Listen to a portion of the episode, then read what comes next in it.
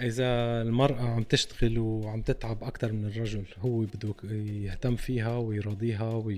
مليونين بالمئة. إذا كانت هي عم تشتغل وهي عم تتعب أكيد هو يجب أن يحتضن ويجلي ويكنس ويطبخ. مش د... إنه ممكن إنه ليش لا طيب؟ طبعا ليش لا؟ أكيد ليش لا. بالعكس. عندك مشكلة؟ أبدا أنا عندي طبعا بس بشكل عام طيب ليش عندك مشكلة؟ أنا عندي مشكلة ما بعرف كنس ولا أطبخ. أما بطبيعة الحال يجب أن نقسم الأدوار. إذا كنت أنا أعمل وهي لا تعمل هي ستتولى مهام منزلية أنا لا أتولاها صح بطبيعة الحال لأنه بهذا الوقت سأكون في العمل. إذا كنا اثنيناتنا عم نشتغل. فالأولى أن يكون ثمة مثلا من يساعد كلانا لأنه أنا عم بشتغل وهي عم تشتغل. إذا كان غيرنا قادرين أنه إحنا نجيب خادمة في طبيعة الحال أنا وهي سنتشارك في البيت. قد صار لك بالبلد؟ تقريبا من 2016 في أوكي. دولة الإمارات. مبسوط؟ أكيد جدا الحمد لله.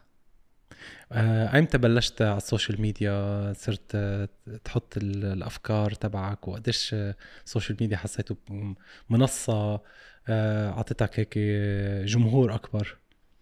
هلا بشكل عام ال social media موجود منذ زمن طويل. أما كوجود عام إني أنشر فيديوهات وأظهر للناس بطبيعة الحال في محتواي هذا تقريبا من 2017 آه، في البداية كان الأمر صدفة يعني. أنا كنت أريد أن بدي أنزل فيديو أجرب حالي شوف شوف كيف تطلع الأمور. فتفاجأت بحمد لله رب العالمين القبول الذي حدث.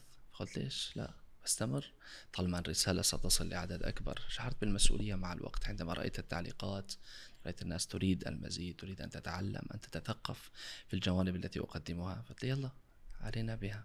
حسيت في عطش بالنسبة لهذا المحتوى إنه في نقص أو في يعني مش موجود بشكل مش منتشر بنفس كمية الانتشار المحتويات الترفيهية. بطبيعة الحال تفاجأت صراحة بالقبول الذي يحدث لمحتوى مفيد وانتبه باللغة العربية. ربما أنت من أول واحد بيحكي معك لغة عربية. عم حاول أطش هيك وهيك. لكن بشكل عام عندما رأيت القبول للغتي العربية ربما لكونها سلسة ربما لكوني أضحك باللغة العربية أمزح باللغة العربية وأعبر عن ما أريد كذلك باللغة العربية. شعرت أني رسول لعدة أشياء ليس فقط للفن التربوي الذي أرسله. أيضا للغتي العربية نفسها. أجمل التعليقات التي كنت أتلقاها منذ بدأت في ال social media وتعليق حببتنا باللغة العربية. طب هي لغتكم أصلا؟ لكن يبدو أن هناك من نفركم حتى تقولوا حببتنا. شعرت أنها مسؤولية لدي. حتى هذه اللحظة عم حاول إنه لا خليك أحكي لك شوي باللهجة العامية ممكن تكون أقرب خليك على الناس مثلا انت بدك. بطبيعة الحال. لكن ربما عشقي لهذه اللغة لأسباب سأذكرها لك خلال المقابلة وربما كذلك لأني شعرت أنني أستطيع أن أتكلم بها بسرعة وبنضاره وجمال. يعني حدثني بالله عليك ما معنى آلاء بأي لغة أجنبية؟ أعطني الفرق بالإنجليزية بين الرحمن والرحيم. الفرق بين الودود العفو والمغفرة. آه، الود والصبابة والهيام أعطيني الفرق. بدك عارف معناتهم أول شيء آه لا فبالتالي هي لغة تعبر عن ما تختزنه الروح أكثر من أي لغة أخرى. فشعرت بالفعل أنني أمام لغة رائعة. أيضا اللغة العربية أنا لا أؤمن أن فيها شعر لأنه كلها شعر. كل ما تقوله باللغة العربية تشعر بأنه شعر. أيضا هي ذات هيبة وجلال. كمان أعطيني معنى جلال لا أكيد واضحه فهذه اللغة بطبيعة الحال جميلة إلى حد أننا إذا لمسناها ذقناها بهذه الطريقة سنعشقها بطبيعة الحال. أما عندما نمارسها بشكل متقعر وإن هذا الأمر مهم للغاية أكيد سيكرهونها لذلك أعود إلى سؤالك. ابتعاد الشباب عن المؤثرين المفيدين أو كثير منهم هو دليل على أن هؤلاء المؤثرين لم يصلوا إلى الشباب وليس العكس. طيب لماذا نحن لا ننافس هؤلاء الذين ينشرون المحتوى؟ أنا لا أقول محتوى سخيف محتوى ترفيهي بالعكس أحيانا يكون له أهمية وضرورة. لماذا لا ننافسهم بجمال وأسلوب الطرح؟ حتى نصل إلى هؤلاء الشباب لماذا لماذا نلوم ذائقتهم؟ نحن يجب أن نصل إليهم ببساطة. أدواتهم معروفة. الشاب يحب أن يمزح يحب أن يضحك ويحب أن يتعلم. ولولا ذلك لما رأيت أناس لديهم الملايين وهم يقدمون محتوى رائعا ومفيدا. مزبوط بس آه، أنا رح اكمل حكيتي بالطريقة اللي أنا بحكي فيها.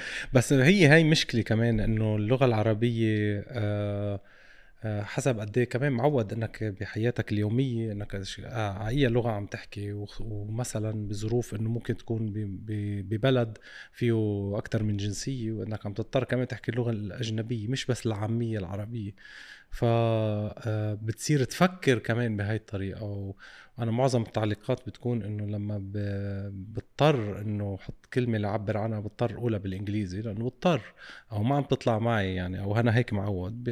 ف بنبسط إنه الأشخاص طالبين اللغة العربية أكثر وبنبسط إنه جمهوري آه، معناتها آه، هن عرب. وأنا هيدا هدفي. بس بجرب قد ما في أحكي باللغة العربية. بس العامية عم يعني نحكي بعدنا هون يعني بعد فالفصحى آه، أصعب وأصعب يعني آه، عم بتذكرني بالمعلم بالأستاذ. لا بطبيعة الحال أنت لما بتحكي بالعامية نسبة كبيرة من العرب سيفهمونك لكن إذا تكلمت بالعربية الفصيحة كل العرب سيفهمونك. وأيضا قد ربما إذا كان سؤالك عن الصعوبات اللي بيواجهها من يتحدث باللغة العربية الفصحى أو الفصيحة عبر السوشيال ميديا أقول لك من يعيش في الجنة يتمنى أن يأتيها كل الناس حتى لو كان الطريق الطريق نحوها وعرا أنا أشعر نفسي في الجنة. أريد من الناس أن تقترب إليها وتعيش بها لكي يتذوقوها لأنهم سيعشقونها بالتأكيد. ممتاز. حكيت عن كيف نحن نقتحم آه، آه، نروح عند ال خلينا نقول يونج جنريشن اللي هن الشباب آه، بالمحتوى تبعهم وتقرب اللغة العربية أو المحتوى الجميل اللي عم تقدمه تقربوا من جيل الشباب. وهيدي شغلة منا هينة. طيب. يعني ايمتى بلشت ايمتى ابتديت بهيدا الشيء؟ وقد عم تحس التفاعل عم بيزيد أو الطلب عم بيزيد على هيدا المحتوى؟ اللغة العربية بدأت بها منذ بدأت السوشيال ميديا. يعني من أول فيديو أنا نزلته نزلته بالعربية الفصيحة. ولما رأيت الإقبال كبير والحمد لله استمريت بهذا الموضوع. م. وسأبقى مستمرا به وربما يعني يكون في عندي فيديوهات مثل هذا الفيديو اللي راح يطلع من هذه المقابلة. م. أكيد فيه كلمات عامية كثيرة. لكن بطبيعة الحال طالما أن الأمور سلسة وطالما تحدث هذه اللغة بطريقة سلسة وجميلة وتشعر كأنك عم تسمع عامية فالأمور طيبة الأمور آه، ممتازة. شوف نظرتنا إلى الشباب تحتاج إلى تحسين. نحن المتحدثون والذين يظهرون في الشأن العام نظرتنا للشباب تحتاج إلى تحسين. الشباب قادرون آه، ويفهمون ولديهم الكثير والكثير جدا من الطاقات. عندما تصل إليهم وتحادثهم بلغتهم أنت كنت عم تقول إنك بتحكي بالانجلش لتوصل لشريحة ربما معينة. أنا كمان عندما أضحك في فيديو عندما ألامس الشاب في فيديو عندما أحكي له قصة أنا معناته عم لامس أدواته. يعني هو يحب متابعة المسلسل. لماذا؟ فيه قصة. في كثير من فيديوهاتي أنشر قصة. لكن بعد هذه القصة أنا عم بنشر عبرة. هنا الفرق. أنا لا أريد أن أسليك فقط. أنا بدي كمان فيدك حتى تستفيد في حياتك بطبيعة الحال.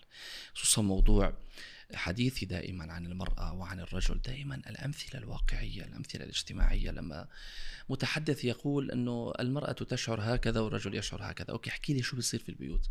عندما يدخل يعني مرة من المرات كنت في إحدى المقابلات عم عم الا إنه الرجل صفاته سمعي أحيانا وبصري أحيانا ويستطيع كذا. حتى ممكن تعطيني مثال هيك عن الأب الرائع والأب غير رائع؟ أعطيك مثال مباشر.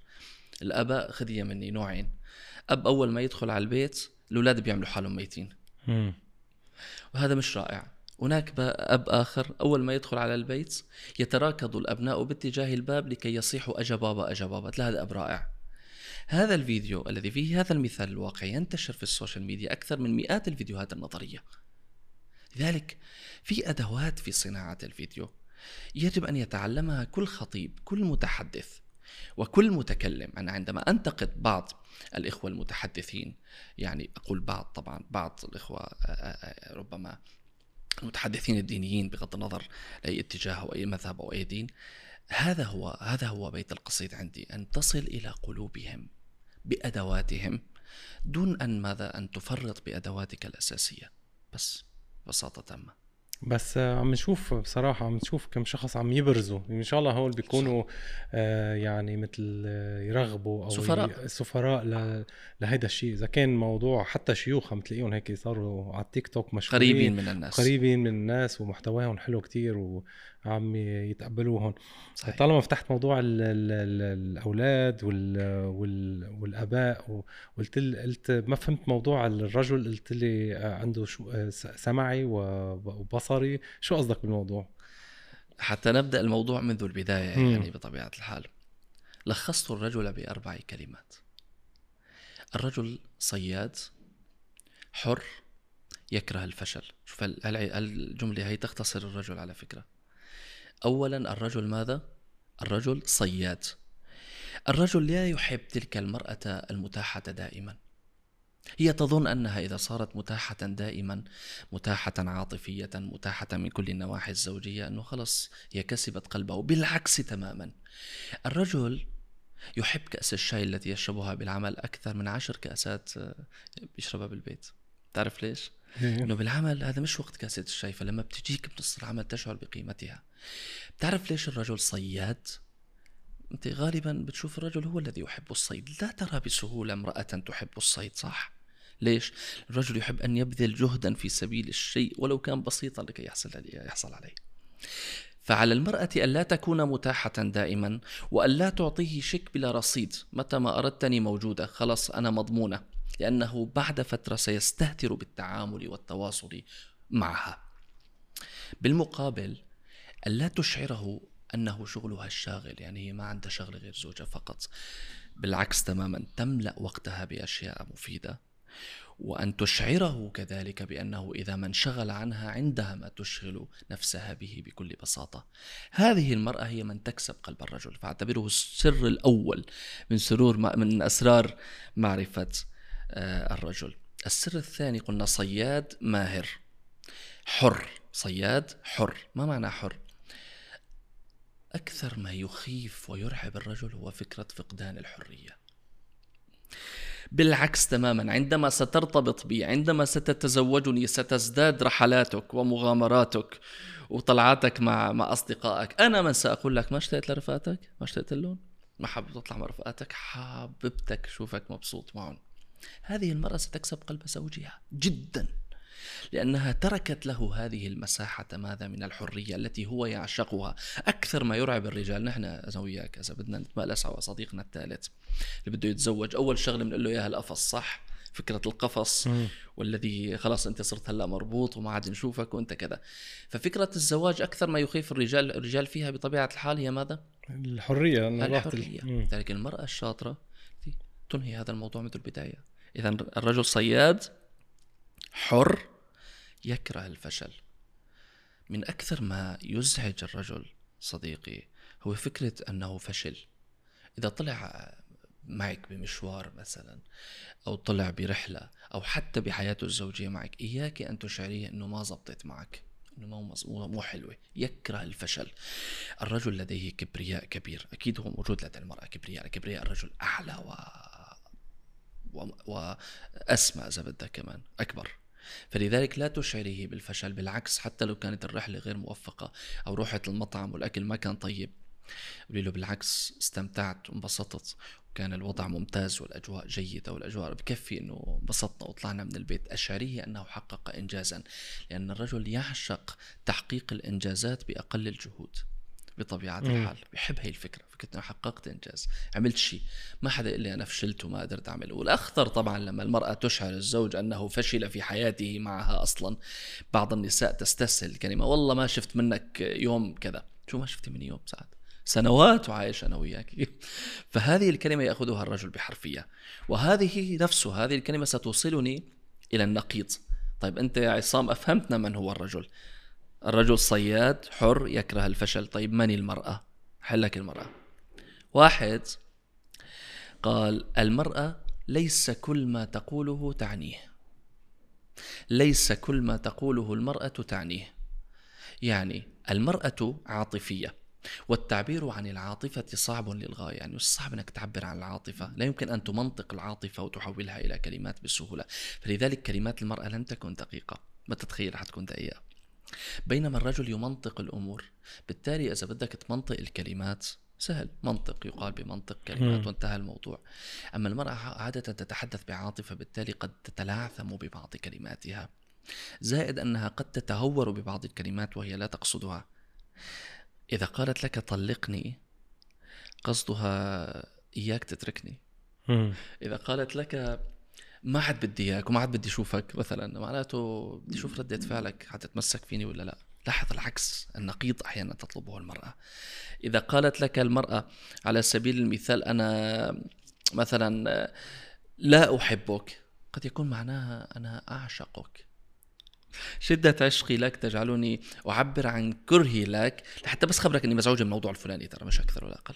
في شيء زعجني من الموضوع الفلاني وأنا بدي بدي أكبر المسألة بطبيعة الحال. ليس كل ما تقوله المرأة تعنيه. بالمقابل الجملة الثانية تعنيها الأف... الأقوال المقرونة بالأفعال. يعني بعطيك مثال. الرجل يكفيه أحيانا إنه هو يقدم انجاز يقدم هدية للمرأة صح؟ يقدم لها هدية بيعتبر حاله أنجز. كثير من النساء إذا عرض عليها الرجل أن يقدم مجموعة من الأقلام تمام؟ نعتبرها هذه مجموعة من الأقلام من دون ولا كلمة مع كلمة سيئة أو حتى من دون ولا كلمة تفضل قلما واحدا مع كلمة جميلة. واسأل النساء. لذلك إذا أردت أن تكسب امرأتك فاعلم أن الكلمة مقدمة عندها على الأفعال أو مقرونة بالأفعال حتى لا نبالغ. فإذا أردت أن تحادث المرأة فحدثها بلغتها. لغة المرأة فعل مقرون بالكلمة الجميلة. حينها ماذا؟ سيعجبها بطبيعة الحال. يعني فكرة أنه بدي أعطيك أنا هدية. أه جبت لك هدية. يا زلمة. يا زلمة. لا الهدية لا تعطى للمرأة بهذا الشكل. يجب أن تخفى بطريقة معينة وتعمل لها دراما معينة. هذه طبيعة المرأة. طيب نفهمها ونتعامل معها. إذا هذه الجمله حسب الهدية آه. بيمشي الحال. كيف كيف؟ حسب الهدية كمان بيمشي الحال. إيه، إذا كانت السيارة طيب ها ما, ما في مشكلة فيك تزت المفاتيح. اجمالا هذه هي الجملة الثانية. اذا آه، الجملة الثالثة هي جمل أنا لخصت فيها الرجل جمل لخصت فيها المرأة. طبعا لاحظ الرجل لخصته بالكلمات أما المرأة بالجمل. ربما الموضوع اعقد قليلا. المرأة تعشق ال deadline. تعشق الأوقات المحددة. الرجل يكره ال deadline ويكره الأوقات المحددة لأنها تشعره بمسؤولية. عرفت كيف؟ رجل يحب التحرر أصلا من هذه الأوقات المحددة، المرأة تحب أن تقول لها بالموعد الفلاني ستتم مثلا الخطبة، بالموعد الفلاني ستتم الأمور الفلانية ال ال ال إلى آخره، بغض النظر حتى بعد الزواج، تحب الأمور أن تكون محددة. الرجل بالعكس تماما، هذا يشعره، هذا يربطه، لذلك المرأة أنجح من الرجل في عمل السكرتارية وإدارة المكاتب انه عندها ديدلاين جدا جدا محدد ومرتب بطبيعة الحال. نحن كل ما حدا قالنا هيك اليوم إمتى ما بدك اعمل الشيء الفلاني وخذ راحتك هذا الأمر يريحني جدا كرجل. يجب أن تعي المرأة هذا الأمر. فتتسامح أحيانا مع بعض التحديدات الوقتية. بدل أن تطلب منه الوقت بهذه الطريقة المباشرة. حدد لي الوقت الذي سيحدث فيه مثلا تحدث فيه الرحلة الفلانية والطلعة الفلانية. أن تقول له متى وقتك فارغ؟ حتى ممكن نطلع مع بعض بالوقت اللي أنت بتشوفه مناسب. هذا سيدفع الرجل لكي يحدد لك الوقت لكن بهدوء بطبيعة الحال. هذه أعتبرها أيضا مهمة جدا. أيضا المرأة هي أكثر الناس جمالا صح؟ عندك عندك شك؟ طبعا لا. إيه، دير بالك. المرأة هي أكثر الناس ثقة بجمالها. تخيل. وأكثر الناس شكا بهذا الجمال. هي أكثر الناس التي تعتقد يقينا أنها قمة في الجمال. تؤمن أنها جميلة. وهي أكثر الناس شكا بهذا الجمال. سبحان الله لما بحثت في علم النفس أنه كيف هيك شو هالتناقض هذا؟ تعرفين أنك جميلة وتشكين بجمالك. تبين لي أن المرأة أكثر دقة من الرجل في رؤية التفاصيل صح؟ بتشوف التفاصيل أكثر من الرجل. كث شدة رؤيتها للتفاصيل تجعلها ترى في نفسها ألف جمال كل يوم وألف علة كل يوم. لذلك واجب الرجل هنا أن يذكرها بجمالها كل يوم. يعني سألني أحد الأشخاص أنه كم مرة أذكر زوجتي بجمالك أو بجمالها؟ في اليوم قلت له إن شئت سبع أيام بالأسبوع إن شئت تسع أيام في الأسبوع عشرين يوم في الأسبوع لن تشبع من هذا الأمر. بالتأكيد طبعا عدم المبالغة مهم. لأن الكلمة عندما تزيد عن حدها قد تفقد لذتها سواء كما أو نوعا بطبيعة الحال. هذه أسرار أسوقها الآن في هذا اللقاء وفاتني فقط سر صغير. للأسف كثير من النساء يظن تظن أنه الرجل ما بيحب المديح. المديح لنا نحن وحكر على النساء. يا ستي أفاجئك.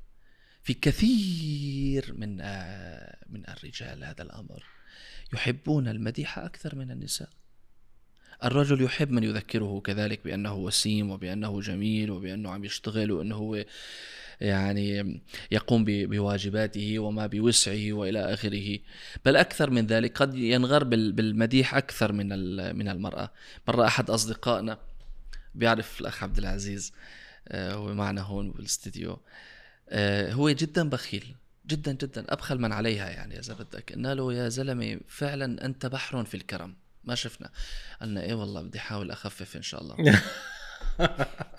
فلذلك يعني الرجل يتأثر بشده بالمديح وأكثر من ذلك أنه قد تكسب قلبه بالمديح. وأكرر مرة أخرى عدم المبالغة كل شيء جميل زاد عن حده انقلب إلى ضده. بس دكتور عصام عم بتقول إنه شوي في بعض اللي عم ترسم صورة عن المرأة. يمكن هي ما بتعجبها هاي الصورة. يعني الصورة اللي عم تحكيها عن المرأة يعني فيها فيها بعض المدح ولكن يمكن ما يكون فيه بمعرض الذم خليني أقول من وجهة نظر يمكن بعض النساء. نعم. إنه آه، يمكن ما ما بد يعني أنا الصورة إنها هي لازم تكون آه، عم تعمل كل شيء لترضي الرجل. أو يعني هيدي الصورة اللي أنا أخذتها إنه آه، المرأة لازم تكون جميلة أو هي طريقة تفكيرها مش مثل على نفس المستوى تفكير الرجل مش بنفس المنطق تبع تبع عامة الرجال أو عامة الإنسان يعني نعم. بشكل عام إنه فرقناها بطريقة كتير أكبر إنه كل شيء بدها تعمله هي يعني أخذت فكرة إنه لترضي الرجل وترضي مشاعره وت... وما تسأله على الوقت وما تسأله على آه يعني أو هي عاطفية وبمعنى هذا الشيء هي طبعا الامراه عاطفية م. بس آه ولكن هل إنه العاطفة اللي عندها إياها بتمنعها إنها تكون عم بتفكر بشكل آه منظم وبشكل أو عم تقول كلماتها منتقيتهم صح بده يأثر على هذا الشيء يعني حسيت في جاب عم ينحط وفي فرق كبير بين الرجل والمرأة اذا بترجع بتعيد اللي حكيتهم أنا كلياتهم بتلاقي اكثرهم تولدوا أشياء مطلوبة من الرجل ليست مطلوبة من المرأة إلا موضوع ال deadline فقط اللي أنت ذكرته فقط. مطلوب منه إنه هو يمدحها ويعبر إنها جميلة. مطلوب منه إنه هو لا, لا, لا يتأثر بكل كلماتها قد لا تعني كل ما تقول. مطلوب من الرجل آه، أن آه، حكينا قد لا تعني بكل ما تقول. هيدي هاي ال point آه. هي مثلا على سبيل المثال ما معناها؟ معناها أنها عاطفية. ولا يمكن أن تمنطق العاطفة مثل ما ذكرنا يعني شوي. شوف ربما طبعا البعض بيقول لك ليش نحن لا نحن النساء منطقيات ونحن النساء قادرات ونحن ونحن ونحن. أنا أعتقد هذا الكلام منافي للفطرة. بالعكس برأيي المرأة المكتملة هي التي تعشق أنوثتها كما خلقها الله. نعم أنا عندي أحيانا حالات هرمونية تحدث معي يجب أن يتحملني الرجل. الرجل يتعب أحيانا أكثر من المرأة كونه شغله غالبا بيكون جسدي في كثير من الأحيان. بيكون جسدي وفيه تعب أكثر بعدد الساعات أحيانا من المرأة فلازم كمان هي تتحمله بطبيعة الحال.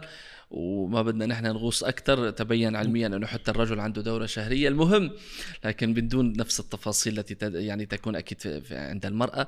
باختصار شديد يجب أن نتحمل آه، بعضنا.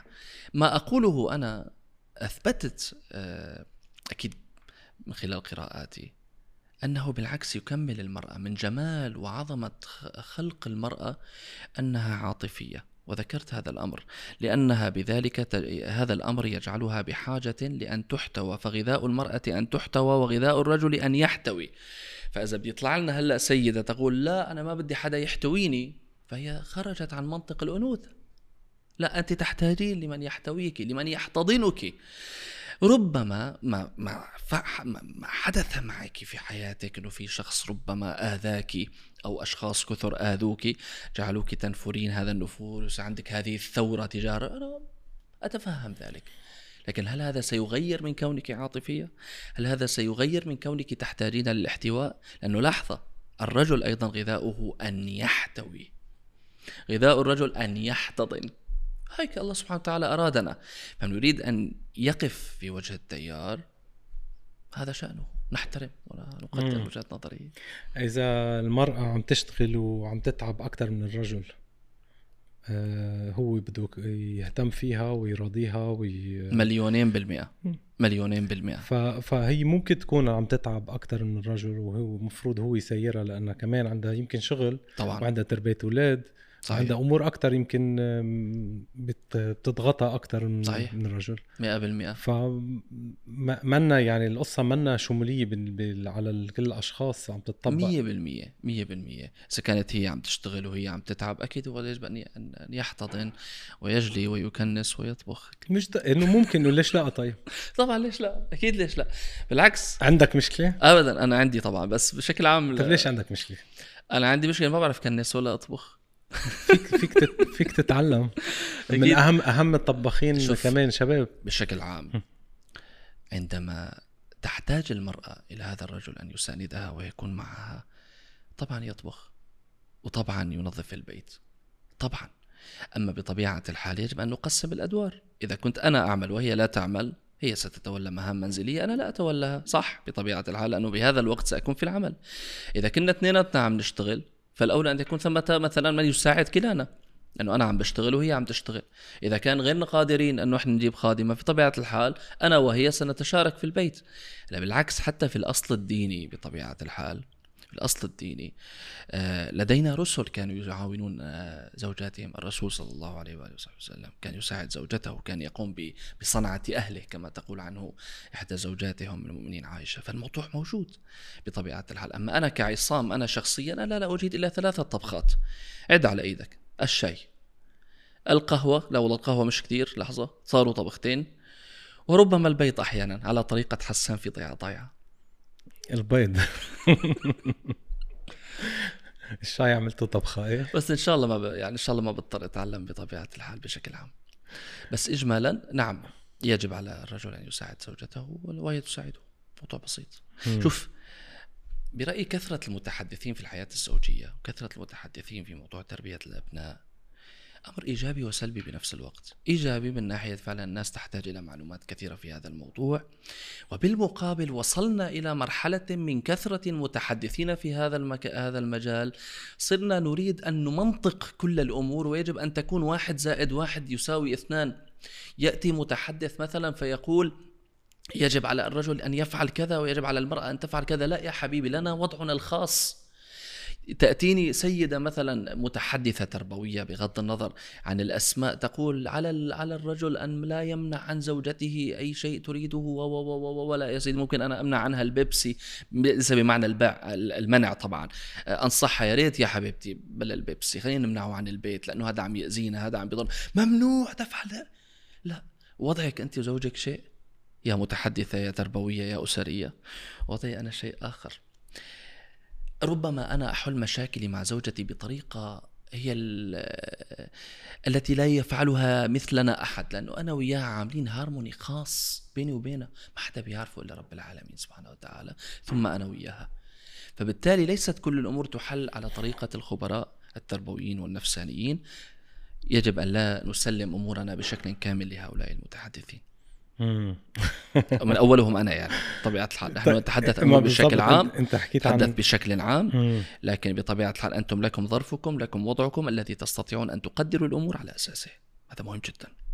هلا أكيد كل كل شخص بيوازن الأمور مثل ما هو من من نظرته من خبرته ومن رأيه. يعني أنا مثلا بشوف المرأة إنه هي تساوي الرجل بكل بكل الأماكن وبكل المجالات و وبعتبرها يعني فيهم يكونوا اثنين بيتنافسوا بالحياة وأنا أعشق المرأة اللي بتكون هي عندها شغل وعندها كارير وعندها علم وعندها حتى عندها مجتمع يعني ممكن أص- أصدقاء آه، خاصين فيها وأنا عندي أصدقاء ونحن بنجتمع على تربية الأولاد وع- وعلى أمور نسبة معينة من الحياة. أنا رأيي أنه إنه ما بيسوى الرجل يمتلك المرأة آه، مية بالمية بحياتها ولا هي بتقدر تملك حياته مية بالمية.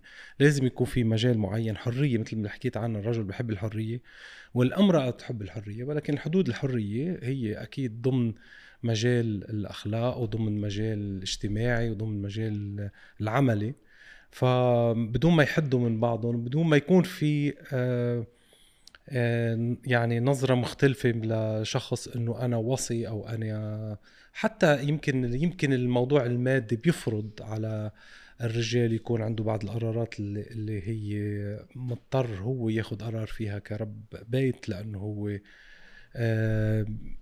عنده مسؤولية مادية.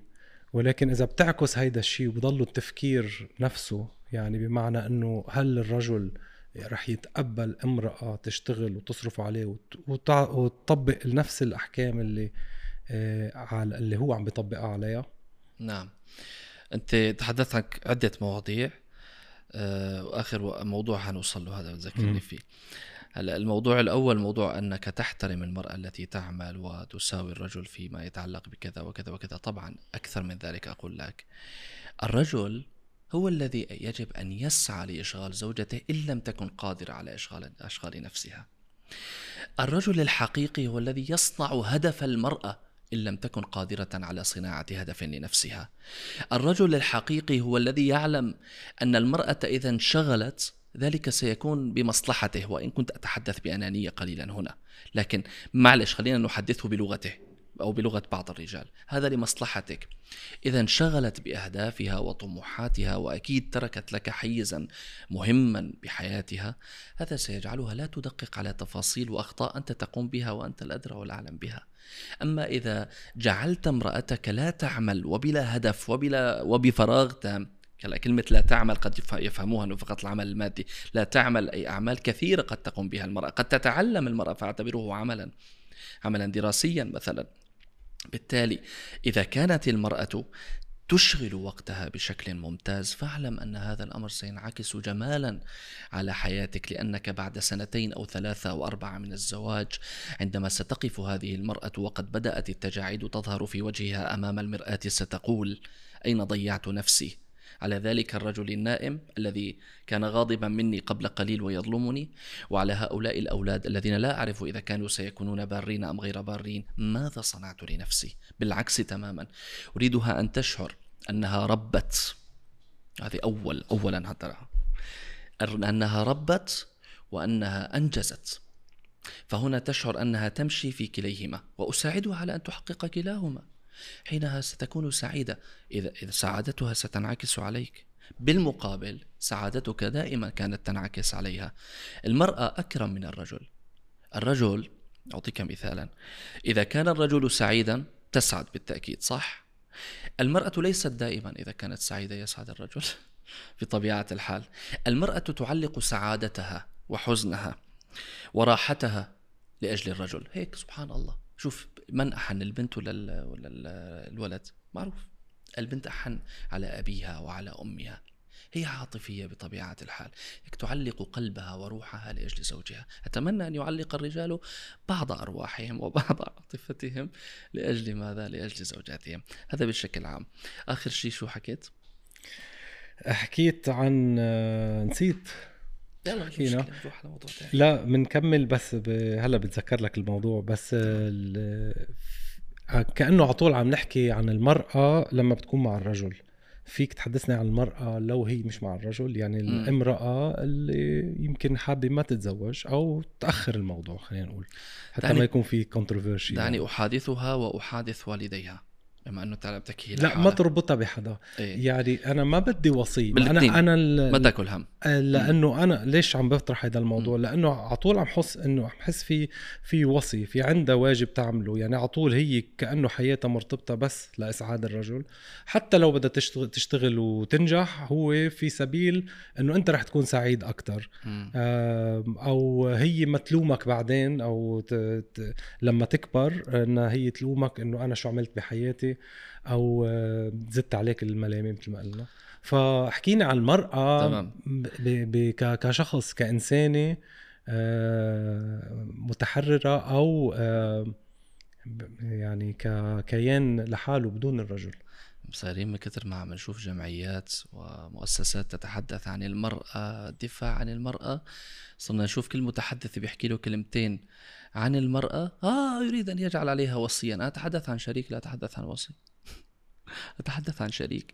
يشاركها المنزل. هذا السؤال الأول إذا بدك. بالضبط. والأب يشاركها المنزل. وهي تشاركه. أنا أتحدث عن وصي. الأم تشاركها المنزل وهي تشاركه. الابن.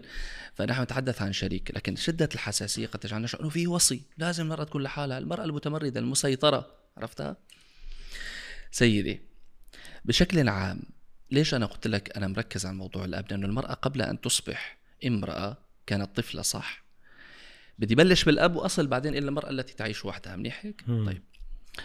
أتمنى من كل أب أن يحرص على أن تدرس ابنته وأن تتثقف وأن تتعلم أن يشجعها أن يحفزها على ذلك. حتى لما تكبر لا تكون بحاجة زوجها مئة بالمئة. شفت لوين بدي أوصل لك؟ حتى لا تكون بحاجة هذا الشريك ماديا مئة بالمئة. ستكون بحاجته إلى إلى حد كبير. لكن إذا ما اضطرت على هذا الاستقلال لأنه الأصل بالمرأة أن تكون مع الرجل. إذا ما اضطرت على أن تكون مستقلة مثل ما حضرتك تفضلت فأن تكون قادر على أن ماذا؟ تقف إلى جانب نفسها. هي رسالتي للآباء. أما رسالتي للمرأة أتمنى إن لم يكن لديك ذلك الأب المشجع ولا تلك الأم المحفزة ولا ذلك الزوج الداعم أنت أن تحرصي على أنه تحسبي حسابا إلى ما بعد عشر سنوات. ماذا لو حدث؟ لا سمح الله. انفصال لسبب ما لوفاة الزوج مثلا. شو حيكون بحياتك الوضع؟ أتمنى أن تدرسي أن تتثقفي أن تكتسبي الخبرة قدر الإمكان ضمن ما يتيحه لك المجتمع. حتى تكوني قادرة على الاستقلال قدر الإمكان قدر الإمكان ماديا. هذا سيعطيك قوة في التعامل مع الحياة والتعامل مع ظروفها الصعبة والحياة تمر خصوصا بالفترات الماضية آخر خمسة أو ست عقود من الزمن. الحياة تصعب على المرأة وعلى الرجل بطبيعة الحال. فأنا مع هذا الأمر ولذلك سقت لك هذه النصيحة. طيب okay. مش عم تعملها كرامتي يعني. أكيد. مش ما كرامتك بدي تعمل شيء كرامتي لا، لا،. لا. هلا أنا عم ناقشك بأمور يمكن ما بتفق معك فيها أكلمك أنا ولكن- أكلمك ما أقوله منذ سبع سنوات مم. نفسه ذاته بس بطريقة أخرى. طيب okay. عم بتسيرني يعني. لا لا أبدا لا أبدا. ما في ما, مسيرة. ما في ما في رجل يحترم نفسه ما في رجل يحترم نفسه لا يحترم والدته لا يحترم أخته. حديثنا عن المرأة ليس حديث فقط عن الزوجة. أنا أتحدث عن قلبي عن أمي عن عن أختي عن شقيقتي إذا إذا لم أكن أتحدث عن زوجتي وهي لا تقل قدرا عن كل منهم.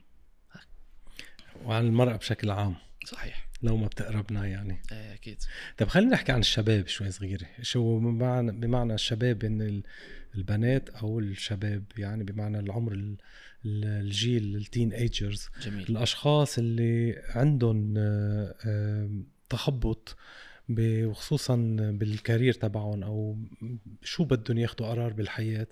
والمثال اللي عم بيكون موجود قدامهم مرات مثال خاطئ أو يعني ما بيوصلهم ل آه، للهدف. وخصوصا أنت حكيت عن هذا الموضوع إنه نحن بعض الأحيان نتمثل بالمشاهير وبحياتهم.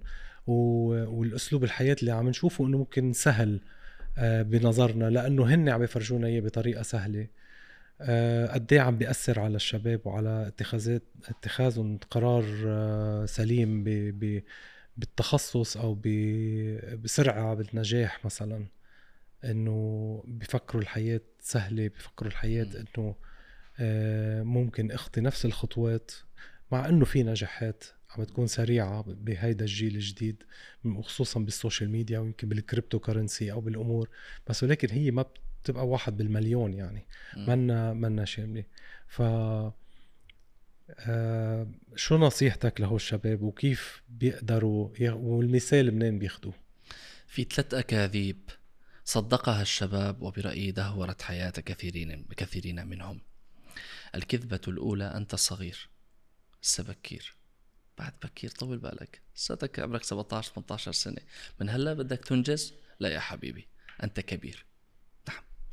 متى ما صرت فوق ال 15 صار لازم نخبرك المعلومة التي قد لا تسرك دائما. أنت كبير وأنت يجب أن تنجز ويجب أن تصنع. أنا ما بدي أكيد أحط على كاهل مسؤولية أكبر من قدراته لكن أنت تستطيع أن تنجز. لأنه الآن أنا ومعك في هذه المقابلة إذا أردت أن أسوق لك الأسماء التي أنجزت قبل سن العشرين لن أنتهي. لن تنتهي المقابلة ونحن لسه عم نذكر أسماء بطبيعة الحال. أنت من الآن بدأ وقت إنجازك. هذه الحياة أمامك ابدأ أرنا ما عندك بطبيعة الحال. هذه الكذبة الأولى. الكذبة الثانية يجب أن تتفرغ للدراسة. أكبر مكسرات الدراسة أن تتفرغ لها. أكبر الأشياء التي تجعل الدراسة لا تكون كما يجب هي أن تتفرغ لها. بالعكس تماما. قد تتشجع للدراسة أكثر إذا كنت تنجز في ميدان آخر في ميدان هواية معينة في ميدان عمل معين.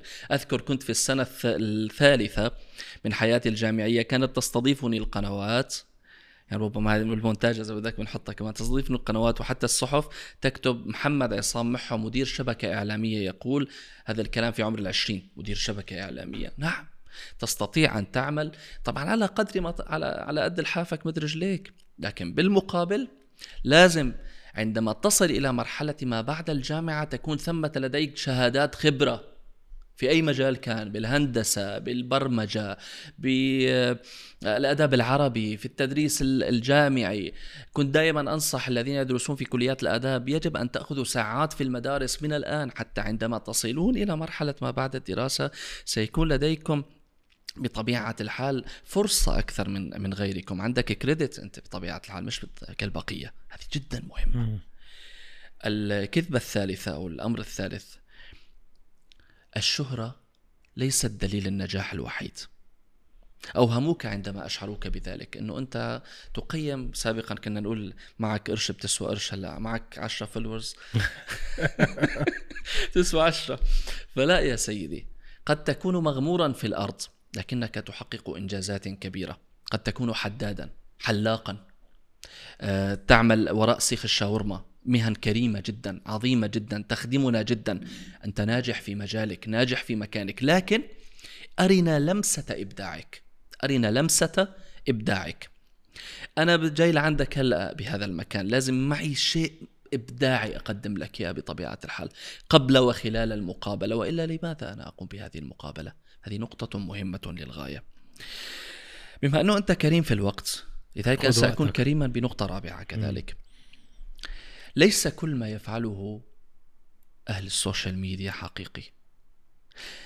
أنا الآن أظهر أمامكم بهذا الزي الجميل وبهذه الابتسامة. أنا ربما بعد قليل أذهب إلى سيارتي ها وأشوف أني مخالف على سبيل المثال أنه نسيت أحط الباركينج عم بذكرهم فأنزعج بطبيعة الحال. فلا لا تظن أن هؤلاء دائما مروقين ومبسوطين عندما تمر من أمام الفيلات الجميلة آه أمام البيوت الفاخرة. لا تقول الله شو مرتاحين. ترى نصهم هدول ما بينام لحتى ياخذ حبة منوم. الله أعلم شو وضعهم لا نعلم يعني. الله أعلم يمكن مرة هي حدثت معي في 2018 استدعاني شخص يملك من المال 54 مليون دولار. بحثت عنه في ويكيبيديا قبل أن أذهب إليه. أنت أنت تعلم أنني أعمل آه، يعني من أنا أحد مديري مديرين في اتحاد مبدعين العرب وكذلك أعمل مستشارا لكبار الشخصيات. فلما ذهبت إلى المقابلة وأنا قرأت أنه أنا راح ألتقي بشخص عنده 54 مليون دولار. يعني 2018 بتحكي أنا لست كبيرا جدا في العمر. كنت لست آه، كصاحب الخبرة التي لا بأس بها الآن أو المتواضعة الآن. فلما التقيت به وشي كان مكشر تعبان مهدي هيك كتافه قال لي دكتور عصام أنا مش سعيد في حياتي. أول كلمة بقلبي قلت له يخرب بيتك. 54 مليون خلينا نسمع شو شو المشكلة عنده. قال والله أنا مش مش مبسوط في حياتي. قلت له خير يا حاج. طبعا توفي رحمه الله. قال والله عندي مشكلة مع زوجتي. هلأ مثل ما حيحكي كثير كثير من العالم بلا زوجة بلا عندك مصاري أنت بتشتري فقال أنا مش مبسوط مع زوجتي وأنا أحبها وأنا كذا. أعطيته بعض النصائح يعني بطبيعة الحال. أكثر نصائحي كانت يجب أن نتقبل الآخر بعيوبه ليس نحن نتعامل مع ناس ملائكة و و و قدر الإمكان كلمات محفزة قد تصنع أثرا فيه. بعدين قال لي المصيبة الأكبر لدي شوف المصيبة الأكبر. وسأقف عندها. قال يلي بلشوا معي. كنا نحن نعمل في تجارة اللؤلؤ يقول عندما كنا أطفالا وشبابا وبعدها صارت لدينا استثمارات وبنوك و وأبراج وإلى آخره. قال اللي كانوا بلشوا معي لما بلشنا تجارة اللؤلؤ. الواحد منهم الآن يملك ما لا يقل عن من 10 إلى 20 مليار دولار وأنا ما عندي غير 54 مليون دولار. هون قلت له لي يخرب بيتك الثانية بقلبي طبعا. إنه أنت لو لو بتعطينا أربعة وتترك عندك الخمسين. والله مبطل بنكون غير سعيدين نحن. عرفت كيف؟ فهنا عرفت وذقت تماما صديقي. معنى أن لا تنظر إلى من هم فوقك حتى لا تزدري نعم الله. بمعنى أيها الشاب مهما وصلت إلى نجاح ستجد أناسا قد نجحوا أكثر منك. خذها مني. أنت الآن ربما أنا بعرف شخص عنده مليون ونصف مليون متابع مليون ونصف مليون متابع. جلست معه يقول والله أنا ماني مبسوط عم بنزل وبنزل بنزل ما عندي غير مليون ونص. هذا اللي بده اللي يخرب بيتك الثالثة. قلت طيب ليه مليون ونص؟ يعني رقم ناس بتتمنى يكون عندها مئة ألف على السوشيال ميديا. ليش طيب؟ قال لي يعني أنا عندي مليون ونص. وشوف منشد. قال لي وسامي يوسف. وماهر زين. ومدري مين وبلش يحط لي مطربين وائل كفوري وكذا عنده. أنت بحياتك لن تسعد. بحياتك لن تكون سعيدا طالما عينك إلى الأعلى دائما. متى أضع عيني عند إلى الأعلى؟ عندما أكتب الطموحات والأهداف فقط. المطلوب مني أن أعمل النتائج عند رب العالمين.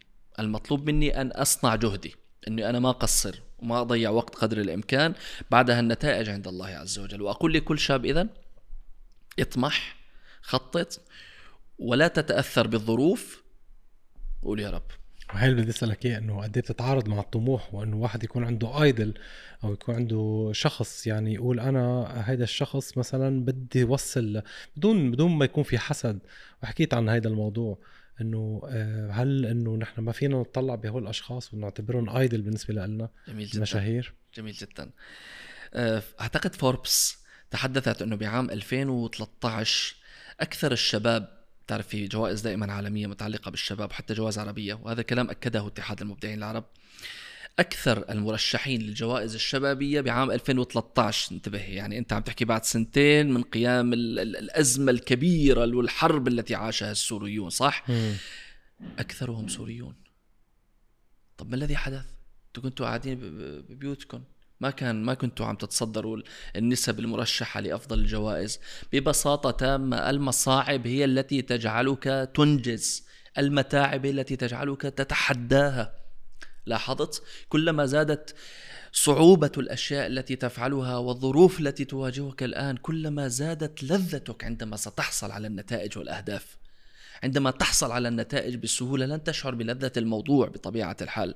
يعني رب شخص مثلا قال للخادمة التي في بيته أسميها شريكة المنزل لا نسميها خادمة هلا لو سمحتي لا تقشري لي أنا بحب أقشر لحالي أنا أستمتع بالتفاحة إذا قشرتها بنفسي. صح ولا لا؟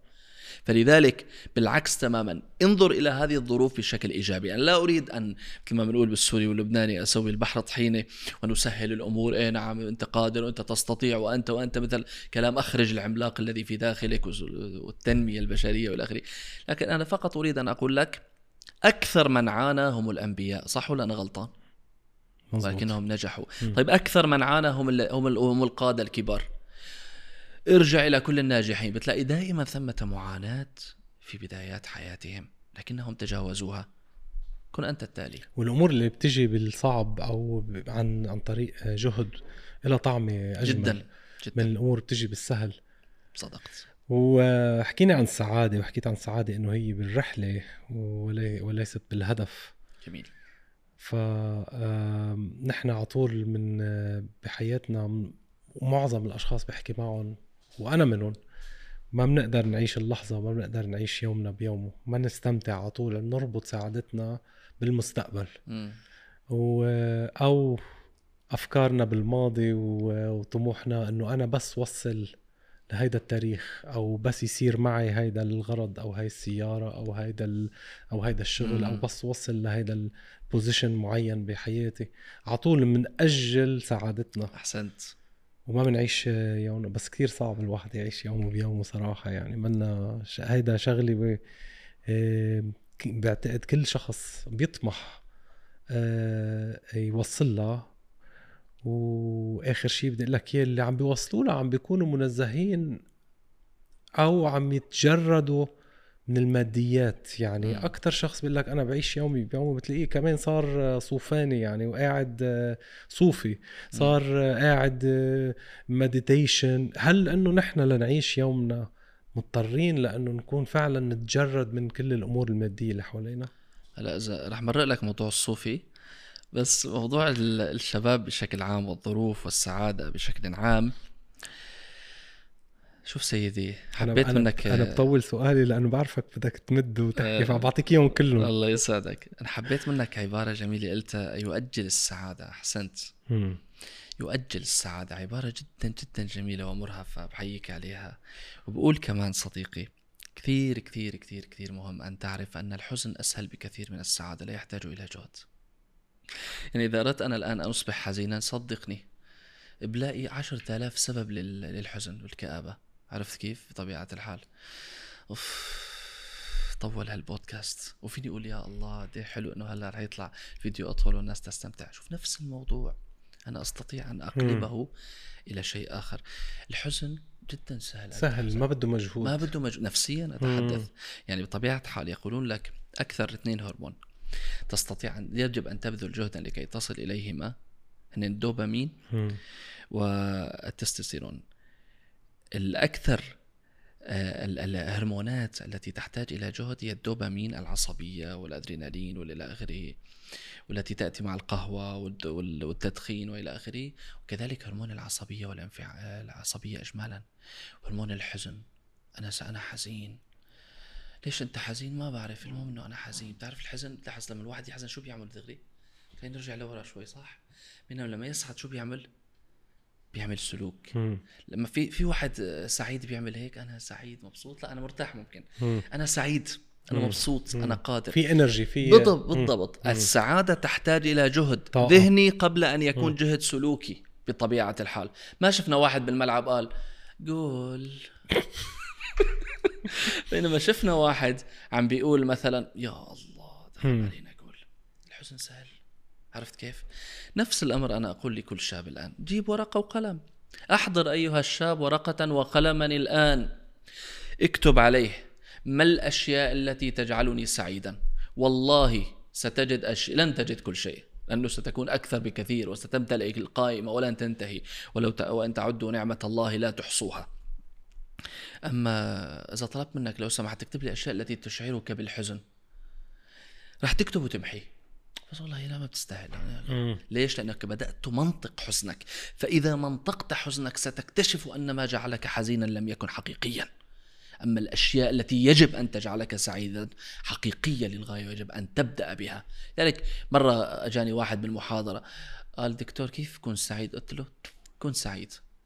شو كيف أكون سعيد؟ أنت الآن اسعد أنت اسعد لأنك معي وأنا معك. نحن الآن متوافقان. نحن الآن في دبي. نحن الآن في دمشق بأي مكان.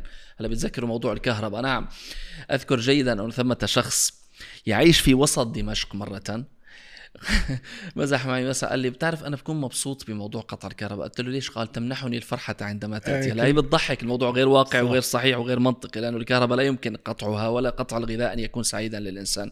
لكن بطبيعة الحال حتى هذا الإنسان الذي يعيش الظروف الصعبة يستطيع أن يكتب الأشياء التي تسعده تمام؟ لأنه بالتأكيد سيجد أشياء كثيرة تستحق أن يسعد وتستحق أن يكون بحياة أجمل بإذن الله تعالى. هذا ما أريد أن أقوله أن نمنطق السعادة ونمنطق الحزن. حينها فقط سنجد أنه لا شيء يستحق الحزن بينما الأشياء التي تستحق السعادة كما ذكرت هي كثيرة جدا جدا جدا. فإن أردت أن تعد المثالب في حياتك ستجد أنها قائمة بسيطة جدا وكتابتها على فكرة مفيدة في علم النفس صديقي. الكتابة جدا مفيدة. مرة في واحد قلت له شو حابب تعمل ب 2003 قال لسه ما كتبت. طيب شو حابب؟ والله بدي أشوف يعني ممكن أعمل كذا وكذا وكذا. وين التحدي الذي صنعته لأجلك؟ أول من يجب أن تتحدى قبل أن تتحدى الآخرين وتتحدى الناجحين وتتحدى الظروف أن تتحدى نفسك. أنا في هذا العام سأنجز اللغة الإنجليزية. أنا في هذا العام سأمتلك الخبرة الفلانية التي أحتاجها في عملي. أنا في هذا العام سأفعل وتكثر هذه السينات التي تصنع النجاح. هذا جدا مهم. كذلك سأتغلب على عاداتي السلبية. وفي خماسية ربما سقتها كثيرا. يستطيع أي شاب صديقي أن يكتب أهدافه من خلالها. اولا النجاح العلمي. ما المعلومات التي ستكتسبها في 2023 وعلى فكرة حتى رمضان ممكن نعتبره بداية عام. بطبيعة الحال هو موسم كما تعلم. تستطيع أنه اعتبارا من شهر رمضان الكريم. من رمضان إلى رمضان تبدأون من الآن. إذا كانوا سيتابعون هذه المقابلة برمضان أو. بعد رمضان أو بغض النظر. إذا هذه واحدة قلنا ماذا؟ النجاح العلمي إيه، هل ستكمل دراسة الماجستير؟ والله عندنا ما خرج سافر السفر فيه ما فيه إن شاء الله تعالى خير أنا درست آه، كل دراستي تقريبا أكثر دراستي درستها خارج وطني وخارج بلدي. كنت أذهب إلى حتى هذه اللحظة عندي الدكتوراه الثانية التي أقوم بها الآن في تاريخ العلاقات الدولية والمجتمعية في جامعة الجنان لديكم في لبنان. مم. أذهب إلى هناك وأعود. هذا أمر مهم جدا الدراسة. طيب أنا ما بدي أدرس ولا بدي أتعلم ولا عندي القدرة المادية. ماذا ستتعلم من اليوتيوب يا أخي؟ هو متاح أمامك بطبيعة الحال. من يريد أن يضع ال- ال- العصي تحت الدواليب سيجد كثير مم. فكرة ما في أكثر من العصي. أنا هلأ أنا قاعد بطلع لك خمسين عصاية واقفة أمامي. لكن أنا لا أراها. أنا أنظر إلى الأعلى. العصي هي تحتي تحت قدمي. هذا مهم جدا. هذا واحد. رقم اثنين قال النجاح العملي. أنت عم تشتغل. أنت مهندس. أنت إعلامي. أنت صاحب استوديو. أنت صاحب business. بغض النظر عن عملك. وأنت كذلك. أنت صاحبة career معين. أنت موظفة. أنت في المنزل. ربما لا تعملين. ها؟ كيف ستحسنين أدائك بطبيعة الحال؟ الأداء العملي جدا مهم. في أدوات لتحسين الأداء العملي. في منظومة نورياكي كانو اليابانية التي أستخدمها لتحسين آه، كل النماذج العملية في المؤسسات. في خدمة العملاء في الإدارة في القيادة في الإعلام والظهور في الفعاليات وتنظيمها. نورياكي كانو جدا يجب أن يقرأها آه، الأشخاص الذين يتابعوننا. هذه الثانية.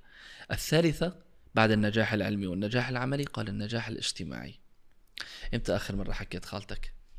ما رح أحكي أمك ووالدك يعني. مصيبة كمان إذا الموضوع هذا فيه تقصير أمك ووالدك وشقيقتك وشقيقك وموضوع زوجتك وأبنائك هذا موضوع يفترض أن يكون ماذا أن يكون يعني طبيعيا لكن ماذا عن المحارم الأشخاص اللي ممكن نحن مقصرين بالسؤال عنهم ما بنعرف شو وضعهم المادي ما بنعرف قد إيه هن يمكن بحاجة لكلمة هيدا أصعب موضوع على فكرة إنه. مع إنه هو بديهي يعني يفترض إنه يكون بديهي إنه موجود حوالينا من الأهل من القرايب آه ولكن هو أصعب أصعب موضوع. يمكن أسهل شيء إنه ناخذ يمكن الرجعه سهلة بال بال بالقرار بالعمل أو أو إذا أنا اخترت كارير معين أو دراسة معينة الرجعه سهلة. بس آه ال- القرار ال- الاجتماعي الرجعة فيه صعبة. إذا كان بالزواج أو إذا كان ب بتعاملك مع الأشخاص. ما فيك تزعل أمك وأبوك وترجع وتقول ما بأثر يعني سنتين ثلاثة بعيد عنهم وبعدين بصلح الموضوع. بس فيك تاخذ يمكن قرار بالعمل. و- وتقول ما انه قرار سليم نعم. مس- مستعد تغير الكارير كامل وخمس سنين ست. سنين ما بي... ما رح يأثروا تعوض. كثير تعوض ال- العمل ولكن الموضوع الاجتماعي لا يعوض. وال... والدامج اللي فيه أو ال- الضرر اللي فيه مؤذي إذا صحيح. وخصوصا إذا إذا الزواج والأطفال والإنجاب وال... يعني هيدا الموضوع آه، آه، يعني القرار فيه صعب بس كمل الخمسة حابب. أنا واحد مشتاق. من الناس مرة عملت هيك بحث صغير عن ما فوائد العيد. العيد بشكل عام كل الأعياد عيد الفطر عيد الأضحى عيد الميلاد الأعياد بشكل عام في حياة البشر ما فوائدها؟ فاستغربت أنا وعم ببحث بتعرف الواحد بتجي هيك أفكار ما كانت في بالي أصلا. طلع في فائدة اجتماعية عظيمة لها علاقة إنه العيد موسم لحتى تبعت للتاني كل عام وأنت بخير. وأنت مقصر معه. صح. فأوكي خلص بيصير بيعتبرك هذا تبع الأعياد هذا تبع ما بشوف وشه إلا تبع. معلش بب- ببينوا من الواتساب منيح. يعني أنا مثلا في أشخاص أتذكرهم في العيد. أنا. لا يمكن أن يأتي علي عيد إلا وأرسل مقاطع صوتية لكل خالاتي وكل عماتي. لا يمكن. كل خالاتي وكل عماتي وكل محارمي. بطبيعة الحال الأشخاص اللي في بيني وبينهم صله رحم مقصدي بكلمة محارم يعني بطبيعة الحال. آه، كل اعمامي وأخوالي كمان بطبيعة الحال. فلذلك يجب أن أرسل لكل هؤلاء أطمئن عليهم بالعيد. خلص هذا موسمي. أنا إنسان موسمي نص مصيبة يا سيدي. كتر خيرك ونعم المشاغل قد تمنعك إنك أنت تقوم بكل هذه الواجبات خصوصا لما تكون أنت شخصية رسمية وعم تظهر بشكل عام على السوشيال ميديا ولا ذيك أعمالك وال business تبعك صعب إنك تكون متواصل مع كل هذا الكم الهائل من أفراد العائلة. هذه نقطة جدا جدا جدا مهمة. موضوع ال- الحياة الاجتماعية ثلاثة دوائر على فكرة. الدائرة الأولى هي دائرة العائلة القريبة. يعني الدرجة الأولى الأم، الأب، الزوجة، الأبناء. وضمن هذا الترتيب يجب أن نركز بالنسبة للأشخاص بشكل عام. المرأة ربما حتى يكون بالنسبة لها عاطفيا مثل ما حكيت الرجل الزوج ثم الأم والأب والأبناء. الدائرة الثانية هي صلة الأرحام. الناس اللي هن الدرجة الثانية والثالثة والرابعة. الدائرة الثالثة الناس أجمعين. هي كثير بنقطعها وبننساها أنا بدي حسن تعاملي حتى مع عامل البترول اللي أنا بعبي سيارتي عنده. شو هي تبع عبي فول سبيشال شو عبي؟ شو ليش فعل الأمر أصلا؟ يجب أن أحسن تواصلي مع الناس يجب أن أسعد قدر الإمكان كل الناس. على فكرة لم يكتشف علماء النفس مهدئا للأعصاب أقوى من الكلمة اللطيفة في وقتها المناسب. والكلمة الوحي وال... وال... ال... الكلمة الوحيدة التي تفهمها كل شعوب الأرض هي الابتسامة. الكلمة الوحيدة التي تفهمها كل شعوب الأرض هي الابتسامة. فلذلك هل يمكن سألني أحدهم تحسيني لحياتي الاجتماعية أن ينعكس على داخلي؟ أنت يا حبيبي كائن اجتماعي عندما تبتسم بوجه أخيك ليش قال صدقة؟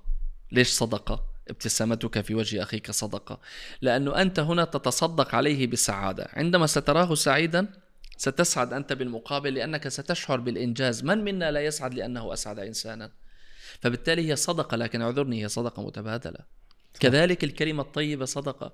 فأنا بالنسبة لي أستمتع لما أرى أخت مثلا فلبينية أو آسيوية أو حتى شخص من جنسيتي أو جنسيات أخرى لما أجري معه نقاشا أو حوارا ذكيا أستطيع أن أخرج السعادة من قلبه بطبيعة الحال دون أن أتدخل بخصوصياته فأرى الابتسامة على وجهه قمة أكون في السعادة. كذلك لما منزل فيديو بالنسبة ال career تبعنا منزل فيديو يسعد الناس هذا جدا يسعدنا بطبيعة الحال. هذا جدا مهم. فلذلك هذه الدوائر الثلاثة يجب أن نركز بها ولكي نحسن الدوائر الثلاثة على فكرة بدنا نحسن أدوات التواصل الصوت الكلمات ال body language اختيار الكلمات كيف نتفادى في تعاملنا مع أسرنا آه، نتفادى فعل الأمر نتفادى سؤال لماذا؟ اللي هو أخطر سؤال في عالم التربية والتواصل. سؤال لماذا؟ ونتفادى فعل الأمر ونضع بدائل لفعل الأمر. مرة واحد قال لزوجته سوي لي الشاي مغلوب على أمرها المسكين قالت له ماشي. قام قال لها واحد تاني قال لها بتسوي لي شاي؟ قالت له من عيوني. ليش؟ لأنه صار سؤال. طب شو اللي تغير؟ حرف واحد. سوي لي بتسوي لي.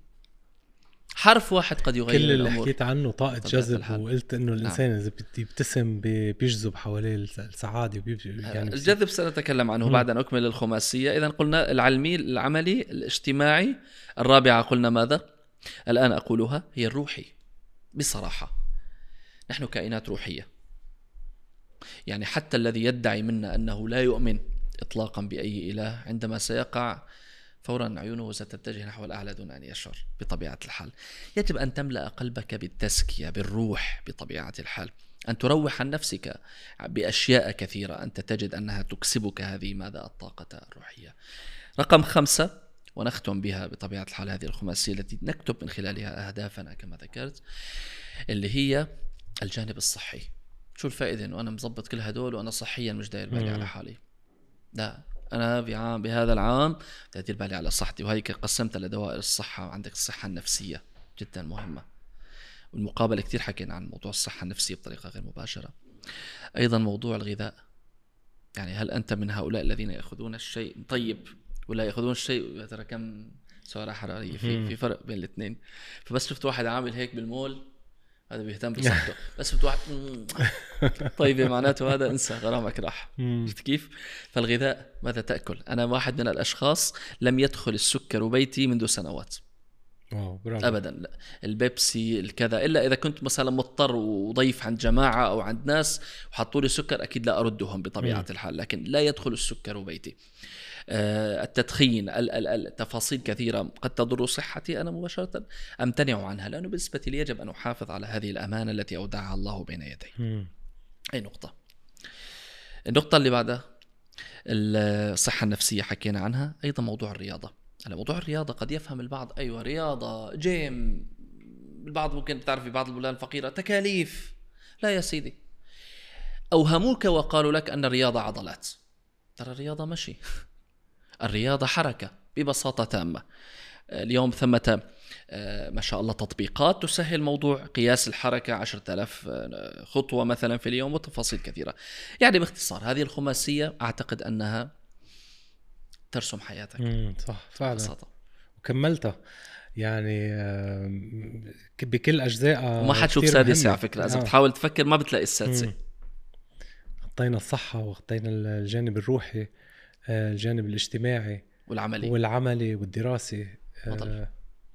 والروحاني. لك حتى الروحاني. سادس ما إيه حتلاقي روحاني قلت معك من هون لتخلص المقابلة أوكي آه يمكن العطاء ما بعرف كيف إذا العطاء بالروحاني مم. حكينا عن الصدقة شو نسيت؟ إيه ما okay حتزبط معك آه okay بعدين تطلع طيب الطاقة طاقة طاقة الجذب وإنك تجذب السعادة وبتجذب التعاسة بنفس الوقت. نعم. إنه أنت آه، أعطيت مثال كتير حلو هو الضحكة انت لما بتبتسم الشخص اللي قدامك دغري بيبتسم. فهيدي شغلة physical يمكن و... آم، وواضحة وبسيطة. في أمور تانية ممكن تكون منا واضحة بس نحن هل نحن في عنا طاقة فعلا بنجذب ال- الأشياء ال- إذا نحن سعيدين بنجذب السعادة لإلنا وإذا نحن حزينين؟ بنجذب الحزن والأشخاص اللي حوالينا بيكتروا من نفس النوع اللي نحن بنعطيه هل هيدا الشيء فعلا بهالشكل آه، بتلاقي إنه في طاقة؟ أول شيء بتأمن بهالطاقة الموجودة بهالشكل هيدا؟ أنا أؤمن أن أكبر طاقة هي طاقة الله سبحانه وتعالى هي واحد. اثنين الطاقة التي أودعها الله في بالإنسان. يعني أنا لا أؤمن أنه بالزاوية هديك عندك بالطاولة في طاقة. نروح ناخذها ونرجع لعند. لا يا صديقي. إنه في حجر أنت لو- إذا ذهبت إلى هناك مم. ستمنح ذلك المكان طاقة بطبيعة الحال. أنت الطاقة.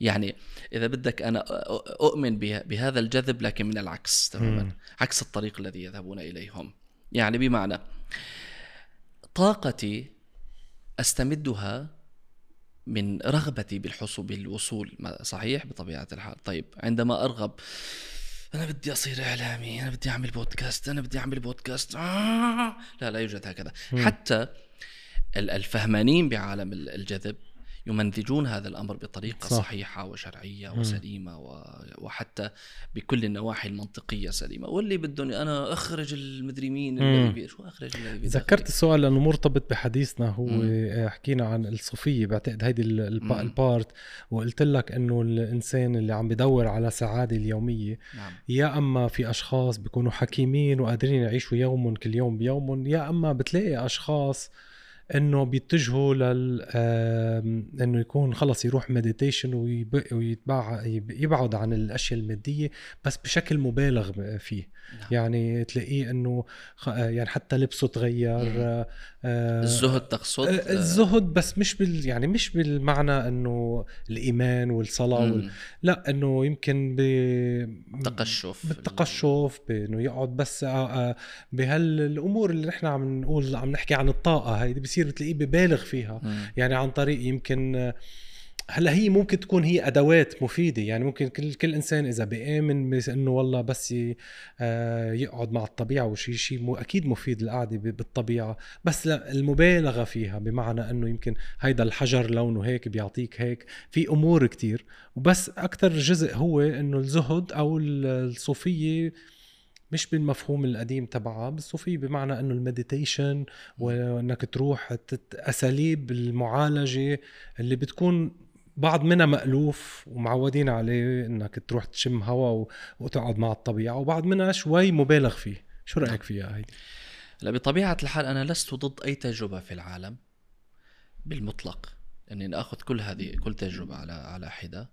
وأفهم كيف يمارسها هذا الإنسان وإلى أي مدى يعطيها من وقته وجهده وطاقته وبعدها أقيمها. يعني ما عندي شيء اسمه ما موقفك من الجذب وما موقفك من اليوغا لأنه الجذب اليوم حاول أن أن تحاور أمثالي. هذا السؤال تسأله لعشرة مثلي. ها مم. كل واحد يعطيك الجذب بطريقة.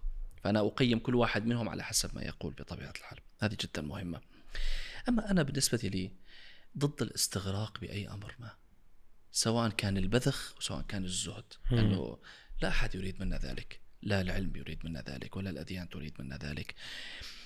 الاستغراق هو مرض على فكرة. الاستغراق هو التركيز المبالغ به. لاحظ شوف هاي الجملة قد تكون جديدة على كثيرين. كيف يعني؟ صارت معك أو مع كثيرين حواليك انك تشوف واحد مثلا عم بيقول لك مسعود قلت له ليش بدي يطلع من البيت هو؟ قلت له ليش؟ لك في حبة طلعت لي هون. أنت بدك مجهر لحتى تشوفها. بس هو شايفها كتير كتير كبير. تعرف ليش؟ لأنه ركز عليها. على الإنسان إذا ما أراد أن يركز على أمر أن ينتبه من هذا الاستغراق. حتى لو كان هذا الاستغراق بالحب أنت بتجرب أنك تحب إنسان وتقول أنا حبيته. جرب تفكر فيه زيادة عن اللزوم. تبدأ ترى فيه محاسن هي ليست موجودة به. مم. وتبدأ تتلاشى من أمامك عيوب هي جدا واضحة به لكنك لم تعد ماذا تراها. لذلك أنا مع إنه الإنسان كما ذكرت أنت من ضمن كلامك إنه بحتاج أنا أطلع للطبيعة وبحتاج أني أتأمل وأتفكر وهذا من صلب الأديان يتفكرون في خلق السماوات والأرض. لكن لا داعي لأن أستغرق وأشعر أني أنا إذا ما عملت هذا الشيء يمكن ما شو بيصير لي فلذا للأسف هذه صارت مصيدة يقوم بها بعض المتاجرين بهذه العلوم إنه يقول لك اليوم الساعة 13 وخمس دقائق. سيكون ثمة نفحة روحانية. ما شاء الله عليك طول بالك. يعني بركاتك. أنت كيف عرفت أن هناك نفحة واليوم؟ آه رأيت الكواكب من حيث أنا لا أؤمن بأي علم زائف مم. حتى يثبت. مش مش مش بس هيدا هيدا الشيء فعلا موجود بس استغرقوا بها حتى وصلوا مم. إلى مرحلة نمذجت هذه الأمور وأن تصبح دورة تدريبية تقدم بخمسة أيام بلياليها. صح مزبوط ما نريده منكم شيء بسيط للغاية. نعم يمكن أن تشعر ببعض الروحانيات الجميلة بعض التجارب الروحية التي تجلت فيك فتنصح بعض الأشخاص. حولك لكن أن تضع لها قانونا ويجب على الجميع أن يمارسه وإذا لم يمارسه ما بعرف شو بده يصير. وما بعرف كذا وهذه مشكلة جدا وصراحة إحدى الدراسات جامعة أم القرى حتى أعتقد شاركت بها إحدى الدراسات تتحدث وطلاب صنعوا أطروحات دكتوراه أنه طبيعة الأشخاص الذين يستغرقون بهذه الأمور متشابهون. غالبا. يغلبون العاطفة. أنا ما بدي لك نساء حتى ما حدا يزعل. يغلبون غالبا العاطفة على على المنطق فبيكون غالب الزبائن يكونون من هذه الفئة.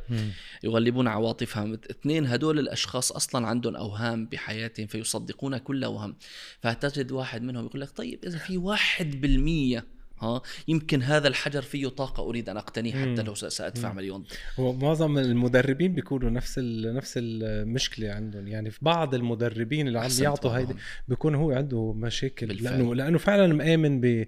بهالأمور أما التصوف حتى قبل ما نقفز من. هذه الفقرة الفقرة عديتها مرة ما حد المرة الثانية أما التصوف فالتصوف له أصل الأصل تبع التصوف التخلية ثم التحلية شوف ما أجملها التخلية ثم التحلية. الجميل بالتصوف أنه ركز على القلب. قد أفلح من زكاها وقد خاب من دساها. كثير منا على ماذا يركز؟ ماذا فعلت؟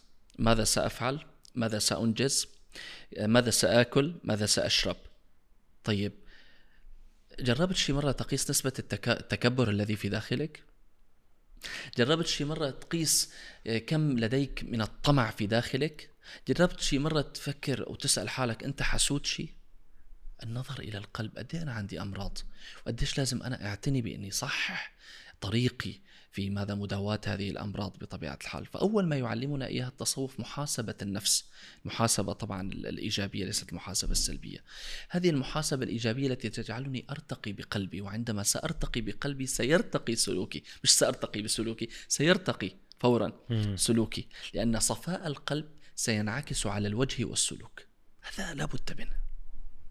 أنت أصغر مؤلف جامعي بالشرق الأوسط وما شاء الله عنك يعني عم تدرب وبالسوشيال ميديا عندك أربع من أكثر من 4 مليون متابع وعندك influence تأثير آه، يعني شو أكثر شيء بتحبه بالتدريب؟ وشو اللي خليك تتجه لهال يعني لهال تخصص؟ أعتقد أن الشيء الوحيد الذي ما راح أتركه أبدا بحياتي هو موضوع التدريب. وأن أدرب الناس أن أعلمهم أن أبلغهم رسالتي أني أوقف أمام الناس وأعطيهم من الأفكار التي لدي وأوصل الرسالة اللي عندي. اللي خلاني أتجه إلى التدريب أن في التدريب آه، قدرة على تغيير حياة الأشخاص بشكل عجيب جدا. يعني أنت عارف شو معنات المهنتين الوحيدتين أتوقع حسب علمي يلي يجلس بي بين يديك الشخص فيه مستسلما هي الطب والتدريب. يعني بالطب آه، بيقعد عندك الطب ال- ماذا؟ المريض يقول. لك سلمتك. نفسي. شوف شوف في عندي أمراض وداويني. صح؟ نفس الشيء أنا برأيي التعليم. هذه أمانة كبيرة. لما يجلس أمامك الشخص ووراء منضدته أمامه طاولة وبيده أسلحته قلم وورقة. يلا املأ املأ عقلي. معناته هو آمن أن عقله فيه فراغ معين يريد أن يملأه بك بطبيعة الحال. طبعا الفراغ ليس امرا سلبيا. كلنا ثمه فراغات كثيرة في عقولنا نريد أن نملأها. فهذا الشيء صراحة جدا لطيف وجميل أن تجد هذا الشخص الذي يريد أن يتغير وأنت ستكون المغير بإذن الله. والشعور بالعطاء كمان. أجمل شعور تشعره في حياتك أن يأتيك شخص في آخر البرنامج التدريبي لك غيرت حياتي. لك أنت أضفت لي شيء لا تتخيله. والأجمل أكثر لما تجد نجاحاتهم أمامك على السوشيال ميديا. لما تدرب كبار الشخصيات حتى يعني أذكر أحد يعني حتى الوزراء الكبار الذين يظهرون يقول لي يعني أنا مستغرب يقول لي كيف كنت أظهر أمام الإعلام قبل ما أخذ معك المحور الفلاني. كان يقول لي أنا مستغرب إنه كيف أنا هذا المحور مهم جدا في عالم البروتوكول والظهور والتعامل مع كبار الشخصيات وإلى آخره. فعندما تسمع مثل هذا الكلام هذا يعطيك طاقة. صح. نحن أناس نعيش على وقع هذه الطاقة. مم. أنت بتحب مني أقول لك كلام جميل. كمان هذا تخصص يعني هلأ لفت للموضوع إنه آه، في إنك الظهور الإعلامي في له تخصص وله تدريب. حتى إنك آه، تعمل محتوى في له آه، أساليب وفيك آه، فيك تتدرب عليه. يعني أنا مش صحيح. متدرب. أنا هلا قاعد قدامك حاسس حالي ملبك صراحة آه، لأنك أستاذ بهذا الموضوع. بس هو الحلو إنه التدريب على إلقاء الكلمة التدريب على إنك تكون تقدم محاضرة على يمكن تكون كيف تكون مدير بشركة إنه في له بيفيد بعدة مجالات. صحيح 100% بطبيعة الحال في ثلاث شغلات بيعطوك الطاقة الإيجابية على فكرة وبيعطوك الثقة. الأمر الأول قال كلمات من حولك. هي قضية أنه أنا ما بتأثر بكلام أنت كائن متأثر. يحزنك الذي يقولون. بالتالي أنت متأثر. كلمات الذين حولك. طيب ماذا لو كان كلمات الذين حولي سلبية؟ جان جاك روسو في العقد الاجتماعي وكثر تحدثوا عن موضوع أنك بإمكانك أن تصنع قائمتين من الأشخاص سلبية وقائمة سوداء وقائمة بيضاء. أقول هؤلاء سأتأثر بهم هؤلاء لن أتأثر بهم. هذا الشيء بيعمل لك block قبل حتى ما تلتقي بالأشخاص لن أتأثر بهؤلاء. فيقل جدا مستوى تأثرك لأنه أنت already حاطهم بالقائمة السوداء. بس ما تروح عند الناس تقول لهم ترى وينك حطيتك اليوم بالقائمة السوداء. هذه هذه قائمة سرية. هذه واحد كلمات من حولك. رقم اثنين اللي حضرتك تفضلت فيها اللي هي التدريب الدربة الميران. لما يكون أمامك مدرب صاحب قدرات عالية. عم لك أنت تستطيع. أنا اليوم الآن آه، لديك أربع نقاط سلبية وثلاثة نقاط إيجابية. النقاط السلبية واحد اثنين ثلاثة أربعة انتهي منها والنقاط الإيجابية حافظ عليها. وتبدأ يبدأ ينمي عندك النقاط الإيجابية. بعد فترة خلاص أنت تعرف حالك أنا قادر بشهادة فلان الذي دربني وهو معروف في مجاله وهو في الدربة والتدريب والميران. جدا جدا جدا مهم. الأمر الثالث الخبرة. أنا واثق. هي المقابلة رقم رايحين على 80 نحن صح؟ أنا واثق بأول مقابلة يعني لا اعلم القلب كوارث. القلب كان يفعل هكذا صحيح. كوارث. لكن هلا أنت حاسس بأنك مبسوط وعم تعطي هذا الموضوع بشكل طبيعي بعيدا أنك الآن أمام مدرب ومتحدث لكن بشكل عام أنت في مقابلاتك الان صاحب ثقة. مزبوط. صاحب ثقة كمان على في جلستك في كلامك فيما تقوله. هذا جدا مهم بطبيعة الحال. وأنت في شيء بيميزك خليني أقوله معلش. أنه يمكن بحد ذاته هذا الشيء اللي عم تعمله إنك أنت عم بتكون محاور من دون ما تحضر أسئلة مبرمة ورسمية. هذا الشيء عم بيخلي الآخر ياخذ راحته. فيمكن هذا الشيء اللي أنت عم تعمله بالغلط بعد فترة يصير هو مدرسة. والناس تتعلم منه بطبيعة الحال عرفت كيف؟ فبالعكس اللي عم تعمله شيء جدا حلو بال في في امور عم يعمل انتشار ما شاء إيه، الله. إيه بالضبط في أمور كلاسيكية آه، يعني هي صح. لأنه منتشرة كانت قبل وكانت محدودة ضمن برامج معينة أو ضمن منصات معينة بش تحديدا التلفزيون يعني. بس لما فتح السوشيال ميديا وصار كل إنسان عنده منصة اللي هي الكاميرا تبعه آه، وصار يعبر عن حاله بتكتشف إنه مش ضروري إنه آه، أهم شيء يكون الانسان طبيعي جنيون عم يحكي الشيء اللي فعلا هو من داخله. من داخله بغض النظر آه، لو خربط ما بيأثر. لو إنه إنسان أكيد الدراسة كتير مهمة والخبرة كتير مهمة. آه، بس بعتقد الصدق أهم. صح. وفي شغلة بدي أسألك عنها. بالتدريب آه، هل الكاريزما تدرب ولا هيدي شغلة تخلق مع الإنسان؟ بعض أجزاء الكاريزما تدرب وبعضها لا يدرب. يعني الكاريزما مفهوم واسع لس- لثلاثة أشياء يقول ألبرت بهربيان أنا خالفته بالرأي أنا أجدها مر... كنت أجدها خمسة والآن أجدها سبعة والعلم يتوسع. هو يجد أن الكاريزما هي الصوت والكلمات ولغة الجسم. أنا أضفت لها بطبيعة الحال الوقفات لأني جد- وجدت أن الوقفات ليس لها علاقة بالصوت. وأضفت لها كذلك بعد الوقفات العيون وجدت أن النظرات ليس لها علاقة بلغة الجسم أو لها علاقة لكنها يمكن أن تفصل. لأنه العين هي الجزء المرئي من الروح. قد أكذب عليك بلغة جسدي ولكن عيوني ستكشفني مباشرة. بالتالي هذه الخماسية وأضفت لها- فيما بعد البروتوكول والإتيكيت. ثم أضفت لغة الأرواح موضوع الثقة بالنفس كيف نكتسبها مع الوقت وهكذا. المهم ال- هوارد جارتنر يتحدث أن الذكاءات المتعددة هو صاحب هذه النظرية في بعضها يكتسب وبعضها لا يكتسب. فبالنسبة له الإلقاء يكتسب. هلا عندكم في الجمهورية اللبنانية ثمة سياسيون كانوا في الكلام غير مم. يعني غير ناضجين كليا في قدرتهم على الكلام دون أن أذكر أسماء واليوم متحدثون. بارعون إلى حد بي- كبير. تدربوا. بطبيعة الحال بس ما ولكن. ولكن. هون هون نجي على الأساسي هل هذا الشخص يلي تدرب على مهارات الصوت ومهارات الكلمات سيكتسب القبول؟ هذا القبول من الله. سبحانه وتعالى صح هل يا ترى هذا الشخص راح يكتسب الهضامة؟ مم. ممكن يتصنع قليلا من الهضامه يزيد. نسبتها. شوي لكن هل الهضامه هي هي يعني بتجي بالمرنة؟ و... يعني هل هناك دورة في الهضامة؟ حتى ننتسب إليها كلنا يعني بطبيعة الحال. فلذلك في أشياء سبحان الله هذه تأتي مع الإنسان هو قريب من القلوب أصلا.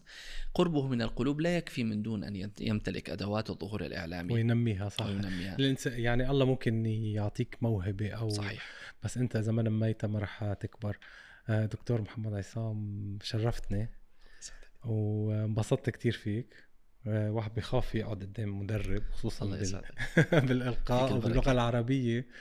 آه، بس انبسطت كتير بحديثك. thank you so much ربي يبارك فيك وأنا انبسطت بلقائك وإن شاء الله دائما نلتقي على كل خير. إن شاء الله. thank you شكرا لكل اللي اللي أنجحوا هذه المقابلة معك كمان. تسلم. ثانك يو